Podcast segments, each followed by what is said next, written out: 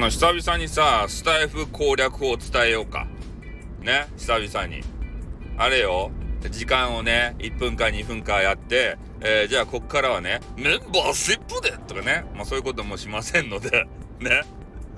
なんかそういうことをするとさ、やっぱせっかくね、途中まで聞いてくれた人がね、なんかなんだよってこうなるじゃないですか。メンバーシップじゃないと聞けないのかよみたいなね、なるので、えー、そういうのはしないでお伝えしたいと思います。えー、今回の、ね、攻略法というのはですね、やっぱりどうやって自分のね、えー、配信とか収録とか、え聞いていただくのかと。そういうのがね、結構悩みなんじゃないかなと思うんですけど、ねそれで、えー、皆さん時間って何時間持ってますか？24時間ぐらい持ってますか？皆さん1日のうち。で、それでどれぐらいスタイフに時間使えますかね？うん。で、やっぱりのめり込んでる人はね、がっつり使えるんでしょうけれども、あやっぱりそう時間持ってる方は、えー、自分がね、えー、収録する、ライブする、その時間と、えー、人のね、え収録聞く、ライブに行く、その時間の割合ってどげんですか？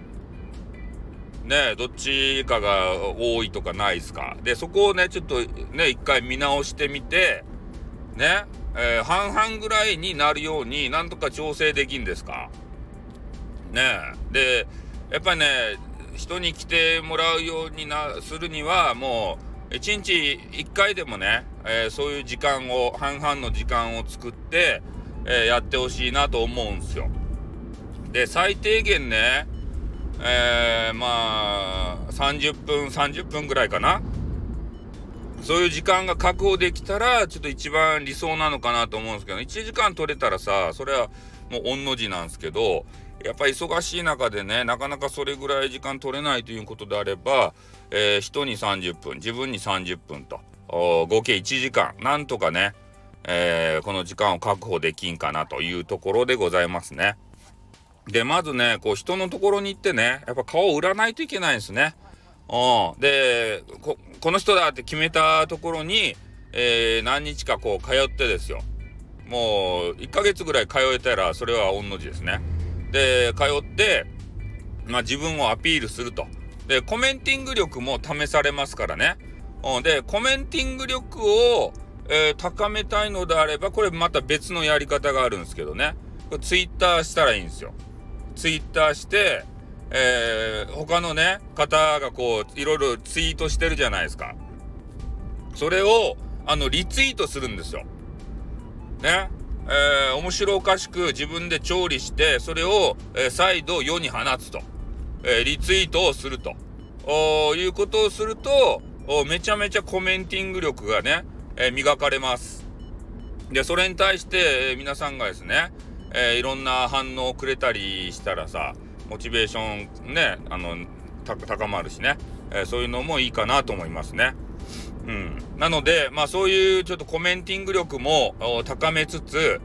えー、ぜひね、他の方の番組、まああの、そこに参加をしてですね、えー、仲良くなってほしいわけですよね。えー、そして、まあ、そこの、まあ、参加が、まあ、終わりましたと。で、まあ、その方がですね、まあ、配信終了まで、えー、その部屋の中に入れたら、まあ、それは一番いいですよね。で、終わった瞬間に、まあ、自分の配信を立ち上げると。えー、そしたら、えー、そこの部屋の人たちがですね、もう流れてきてくれる可能性も高いわけでありまして、やっぱお気に入りの人の配信がやってるとなかなかね、えー、来たくても、その2つも3つもね、聞けませんから、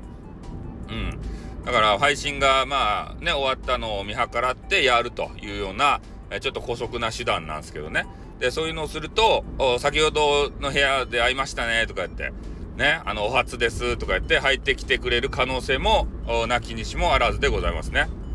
うん。だからこうやって、えー、まあ仲良くして、えー、自分のやつも聞いてもらいつつ、他の人の番組でも仲良くなりつつと。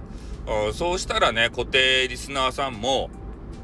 まあ、ついてくるんじゃないかなと思いますけどね。まあ、あとは、まあ、自分のトーク力をどこで磨くかとか、えー、先ほど言ったコメンティング力、まあ、これはツイッターでもいいんでしょうけどね。えー、そこはまあ別のテクニックがまたいりますけどね。うん。なので、まあどうやってこうね、まず、